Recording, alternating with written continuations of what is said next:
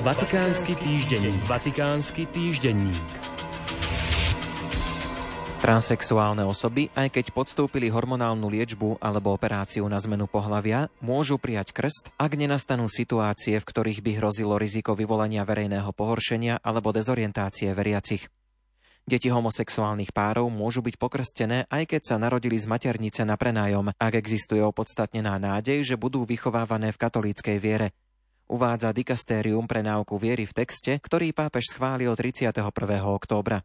Dokument je odpovedou na otázky brazílskeho biskupa diecezy Santo Amaro monsignora Joseho Negra, ktorý v júli minulého roka požiadal o objasnenie možnej účasti transexuálov a homosexuálov na sviatostiach krstu a manželstva. Odpovede vo veľkej miere opätovne ponúkajú základný obsah toho, čo už bolo v minulosti v tejto veci potvrdené týmto dikastériom. Tradičný Betlehem na námestí svätého Petra a Vaule Paula VI. pripomenie už 800. výročie prvého Betlehemu svätého Františka v Greču. Tohtoročná biela jedľa pochádza z Makry, obce v hornom údolí Majra v talianskej provincii Cuneo. Výzdoba bude inšpirovaná encyklikou Laudato Si. Slávnostné otvorenie bude 9. decembra o 17. hodine.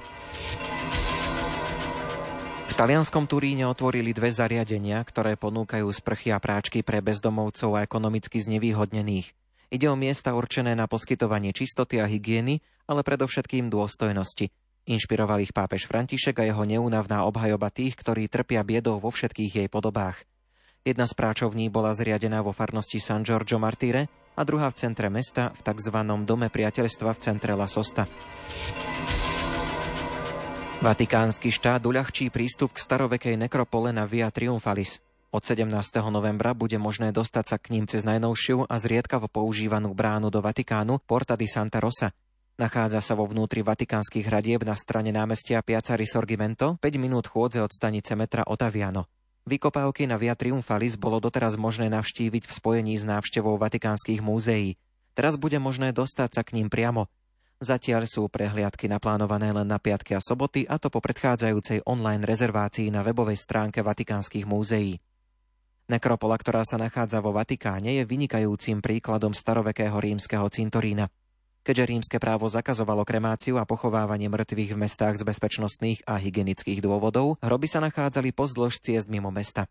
Na úpetí Vatikánskeho kopca pozdĺž bývalej cesty Via Triumphalis bolo objavených mnoho rôznych typov hrobov, kolektívnych aj individuálnych. Sprístupnená Vatikánska nekropola je jedinečným archeologickým náleziskom vďaka vynikajúcemu stavu zachovania artefaktov, ktoré umožňujú pochopiť aj pohanské pohrebné praktiky. Vatikánsky týždenník. Vatikánsky týždenník.